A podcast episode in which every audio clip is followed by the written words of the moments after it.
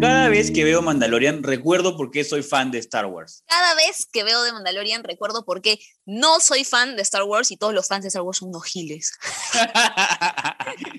Se acabó, ¿ok? Se acabó este programa. Se acabó. Qué horrible ser. Paranoide. Narcisista. Sádico. Seriópatas. Con Isabel Domenack, Chemo Loli y Sandra Brejaud. Seriópatas. Bueno, bienvenidos al Seriópatas de hoy. Y como estamos así arrancando, va a ser pero así a puro fuego este programa, ¿eh? Porque quizás sea el último, con Chemo. Quizás sea el último programa, porque no puedo compartir más tiempo con alguien que no habla bien de los fans de Star Wars, la verdad. Fuertes declaraciones, Chemo. Tu último programa. Fuertes tuyas, la gente te va a odiar, Sandra, vas a ver. Ya, hay que adelantar y para empezar pido disculpas de todo lo que voy a decir en este programa, la verdad, porque sé que hay muchos fans de Star Wars. Yo no lo soy, los respeto, la verdad. He visto todas las películas. Y lo primero fue una broma porque no son giles, no me... Se retractó.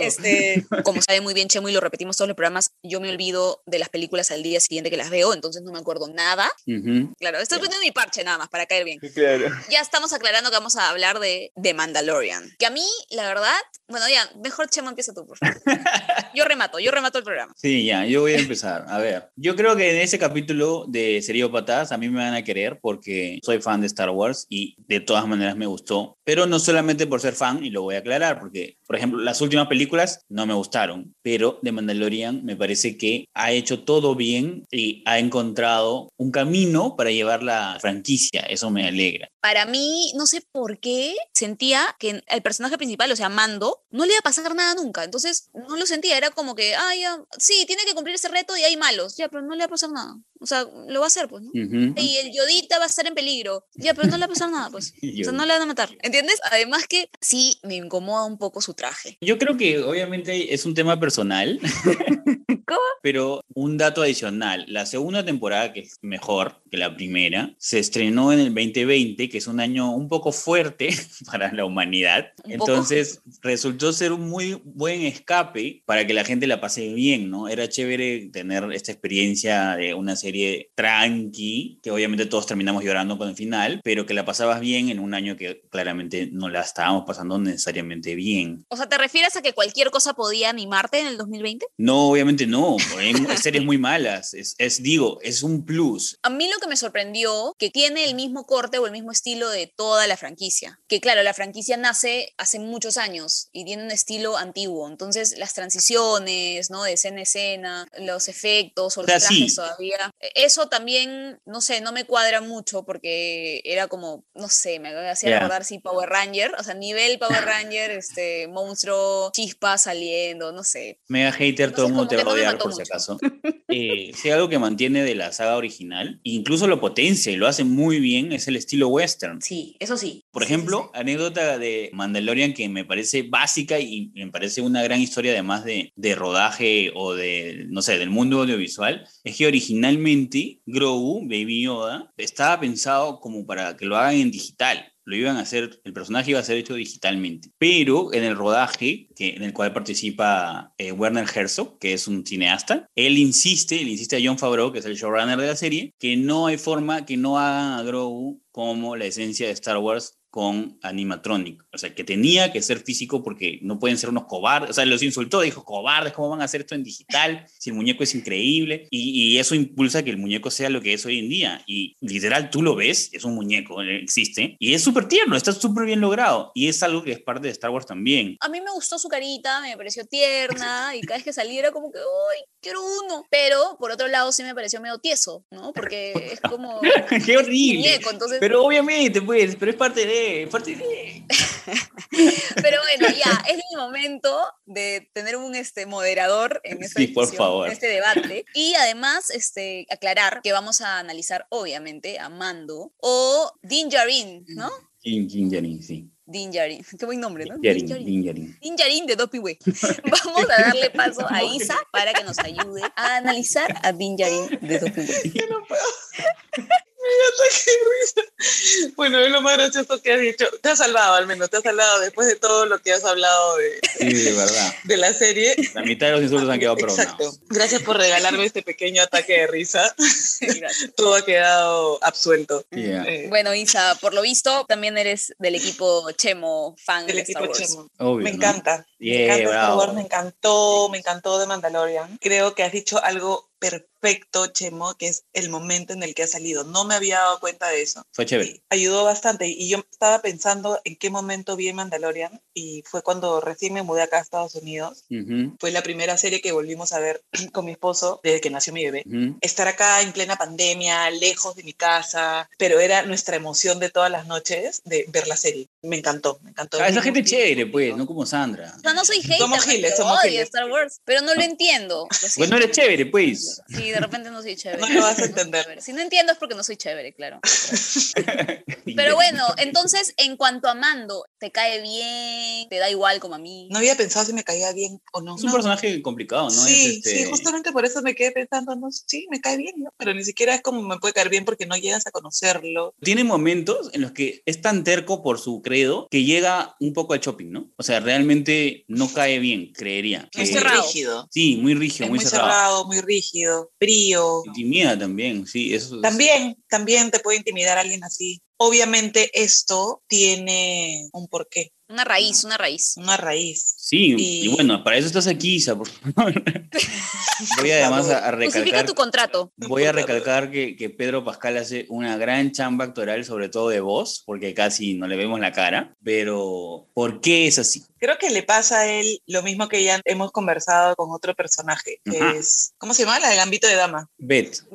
Que es casi parecido a lo que sufre Beth, ¿no? Estos traumas de la infancia. Y Mando sufre esta separación con sus papás, ¿no? Los matan. Uh-huh. Obviamente esta experiencia es traumática para él. Y nuevamente lo que venimos repitiendo en todos los episodios. Claro. Los mecanismos de defensa que aparecen sí, para sobrevivir. Decide suprimir sus emociones, que es lo mismo que le pasa a Beth. Mi cuerpo, para yo poder sobrevivir, lo suprimo. Cierro, porque si abro algo, empieza a salir la depresión, el sufrimiento, el duelo y todas las emociones que pueden contraer un episodio tan catastrófico, claro, que hasta te puede llevar a psicosis. Mm. El ser humano, para sobrevivir, lo cierra y decide cerrar. Y por eso es que podríamos decir que es así. Y además su odio hacia los drones, ¿no? ¿Drones? Sí, tiene un odio hacia los droides. No sabe volar, no sabe manejarlo. Ya, entonces a los droides. Le tiene un odio a los droides que queda implícito, digamos, que es porque mataron a sus padres, ¿no? Entonces por eso es que los odia. O sea, no sé si necesitas más razones, Sandra, de verdad. Puede ser porque un droide le robó su pan con pollo cuando era chibolo, entonces de repente por eso los odia. Se quedó con ira. Le mataron, claro, a los papás, los droides, por eso los odian, no confían en ellos durante toda la serie. Y lo recalcan cuando no quiere que sean los droides que arreglen su nave. Ajá. Cualquier cosa menos estar cerca de los droides. Y le sorprende cuando alguien confía en los droides, porque para él es imposible hacerlo. Ahora, lo va desarrollando y va mejorando conforme avanza el personaje, y Grogu tiene gran parte que ver, pues, ¿no? Porque le va despertando un lado que no había explorado hasta ese momento, ¿no? Sí, va rompiendo ese juicio. Sí, de todas maneras. Yo más que odio, también sentiría que tiene hasta fobia. Puede ser también, ¿no? Porque son emociones distintas. Y tiene miedo, porque obviamente le recuerda a ese episodio traumático. Uh-huh. Solo que, claro, ante el miedo, el cuerpo reacciona de dos maneras: o me escondo o peleo. Cuando tú tienes miedo, te escondes o matas al otro para sobrevivir. Claro, y también, y bueno, Mando elige eso, ¿no? El pelear. Creo que en Baby Yoda siente eso, lo ve indefenso y de repente también se ve reflejado en él, ¿no? Y por eso lo quiere proteger. Sí. También siento que vio poderes y dijo, no, me lo quedo porque tiene poderes. Creería que no. No es eso, Sandra. No es eso. De todas maneras se ve reflejado. Por algo, sí, le despierta también el recordar lo que le pasó, ¿no? O sea, incluso lo conversa con los Mandalorian, porque realmente Grogu es como él, es un foundling. Podría ser un mandaloriano si lo criara él, pero luego descubre que su propósito en verdad es llevarlo con lo de su gente, y por eso no. Porque no quiere que viva lo mismo que ha vivido él. Claro. A él lo salvaron los mandalorianos y le crearon una nueva identidad. O sea, sí, lo salvaron, lo rescataron, pero no fue una opción. no sé, me quedé pensando, ¿no? De repente él no pudo elegir ser. Sí, fue impuesto. Fue sí, impuesto, sobre todo porque era niño. Uh-huh. Y ellos lo salvaron. Claro, y me dio pena porque cuando ya llega a esta aldea y la chica, señora, medio se enamora de él y le dice como que se quede, que ahí son felices, y encima Baby Yoda está todo feliz con sus amiguitos. Sí. Es como que, pucha, se debería quedar ahí, ¿no? Pero no, es parte, que claro, yo creo lo están siguiendo, claro, lo quieren casar, sí tiene que seguir huyendo, pero por otro lado no es su esencia y quedarse como el papá feliz. O quizás sí es su esencia, pero no es su moral, claro, su dogma. Claro. Si lo ves desde el mundo normal, no ciencia ficción, no Star Wars, los Mandalorianos son como un culto, pues, ¿no? Y le lavan el cerebro a Mando desde chiquito y obviamente lo tiene muy marcado, ha estado toda su vida con su credo, que es bien difícil romperlo. Cualquier ser humano con lo que te crían es lo único que conoces, es la única forma. Uh-huh. This is the way. Claro. Claro. Es la única way, es la única, esta es. Y eso es lo que me mantiene a salvo. Es un lugar seguro, pues, ¿no? Seguir eso. Otra cosa que quería decir del personaje, que me parece importante nombrarlo, es la representación de Grogu en él, que simboliza la relación que él empieza a construir con Grogu. ¿Sabes quién es Grogu, no, Sandra? Sí, sí, claro, Baby Yoda. El Baby Yoda. Prosigue, por favor. Él puede representar varias cosas. El niño que era Mando, o Din Djarin, al igual que él, se quedó también sin su familia, o sea, sin su raza, y parece que él proyectara en él su propia vida, ¿no? Claro. Lo que él ha pasado. Y quiere salvarlo, quiere cuidarlo. Y es con Grogu que recién se empieza a abrir una puerta afectiva en Mando. Es por primera vez que vemos que se encariña con alguien, que hasta rompe sus reglas. Uh-huh. Grogu es el símbolo de la superación de su duelo, y que gracias a él se empiezan a abrir estas puertas. Yo creería que ha usado a los Mandalorian el credo como su apoyo durante toda su vida para tener algo en que le importe, y luego encuentra a Grogu y descubre que puede importarle algo más, ¿no? Incluso decide romper con su credo por el afecto que le genera Grogu, ¿no? Y al final lo demuestra. Se da cuenta que hay algo más, hay otro güey. Además, también duda de su propio oficio, que es un cazarrecompensas. Le pagan por chambitas de tráeme a tal o mata a tal, y por Grogu ya no necesariamente lo hace por dinero, ¿no? Sí. Pero bueno, ahora vamos a pasar al Enneagrama. En Seriópatas, el Enneagrama. 9 tipos de personalidad para clasificar de manera muy elegante qué tan loca está la gente. El Enneagrama. Din Djarin es el reformador. Qué interesante, el reformador es justamente la persona idealista, que tiene principios sólidos. Nos hace pensar en las personas que son éticas, lo que nos muestra esta personalidad de Mando, a través de este dogma que tiene que hacer bien o mal, obviamente ya cada uno con lo que cree que está bien o mal. Sí, que tienen sus principios bien marcados, además. Que tienen sus principios marcados. Claro. Son personas ordenadas, bien meticulosas. Pero sí, bueno, tiene su tema con su nave, ¿no? Exacto. Sí, tienes razón. Y suelen tener problemas de rabia reprimida. Ya, o sea, encaja perfecto ya. Claro. ¿Y cómo sería un Mando en la vida real? Qué fuerte, ¿no? Yo creo que sería una persona muy callada, intimidante. No sé, de amigo, Mando, chévere, pues, ¿no? Es una persona que verías correcta, ¿no? Como que te va a ayudar. Y por ahí le das su propina y te va a hacer una chambita. Claro. Ahora, como está la delincuencia, te serviría un amigo como Mando, de todas maneras. Vas con tu chihuahua y le dices, ay, mira qué bonito, tómalo. Claro, lo enamoras. Cuídalo. Como papá también sería, pucha, súper protector. Pero con traumas, ¿no? Papá con traumas, es complicado. Ah, claro, sí, papá con traumas. Como diría Isa, algo te va a dejar, algo te va a dejar. No, pero trauma bien marcado, pues. Como no, enamorado, no, siento que sería toxicazo, no sé, ¿no? O sería sano. Me imagino un Mando tóxico. Yo creo que desesperaría a su pareja, ¿no? Porque es como callado y sí, no expresa mucho. Pero sería callado y todo, pero solo tendría este lazo afectivo quizá con su pareja. Ah, tú dices que su pareja sería su Grogu, su pareja sería su Grogu y lo cuida ahí. Puede ser. Uh-huh. Pero que eso nos haga pensar en qué pasará realmente cuando yo veo a alguien que es tan cerrado, tan reprimido, tan rígido. ¿Qué le puede haber pasado? Ah, pensar obvio, con un poco de empatía y ver qué puede haberle pasado. Y quizá sí necesite a alguien que pueda hacer su escape, ¿no? Su Grogu. Bueno, claramente Isa está como que... Quiere rescatarlo.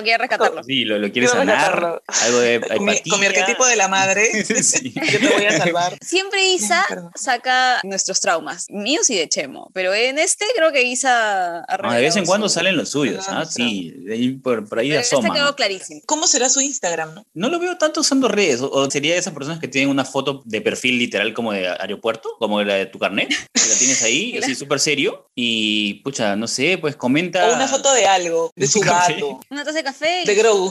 La foto de Grogu. De su nave. Ah, sí, nave no puede ser, cara, tipo como su carro, ¿no? Como si fuera su carro, su carro. Claro. Bueno, y dos fotos cada año. Y lo que nos ha dejado este capítulo de análisis, Amando. ¿Amando? Yo creo que...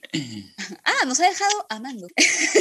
La reflexión, por favor, Isa, que nos ha dejado este personaje en este día. Lo que me ha dejado de reflexión esta conversación tiene mucho que ver con nuestra esencia. ¿Cuál es nuestro camino? ¿Estamos siguiendo nuestra esencia o estamos siguiendo un camino que nos han impuesto? ¿Cuál es nuestro way? ¿Cuál es nuestro way? This is the way. Claro. ¿This is the way o no es the way? Bueno, es literal, pues, ¿no? Es el tema de la serie también. Y nuestras vidas hay que analizarlo. A dormir, bueno, a pensar. Que... Eso me ha quedado pensando. I have spoken. Por cierto, más allá de que sea hater, Quill fue mi personaje favorito. Obvio, pues, el más amargado, así, el más serio. Nada que ver, súper buena gente. Ya, me cayó muy bien. Todos te odian a partir de este programa, ¿sabes? No, nadie me odia. Se van a reír. Todos. Pero bueno, así me odien o no, o así hayan odiado el episodio y todo lo que he dicho, gracias por escucharnos. Y no se pueden perder el siguiente Seriópatas, que va a estar muy, muy bueno. Y no se olviden que pueden escribirnos en nuestras cuentas personales de Instagram. La mía es Sandra Brejaud. La mía es Chemo Loli. Y la mía, Isabel Domenack. Y por ahí nos pueden sugerir qué personaje quisieran que analicemos. Así que nos escuchamos en el próximo Seriópatas. This is the way. Chao. Chao. Chao. Seriópatas. Un podcast creado por Carlos Romero Egusquiza.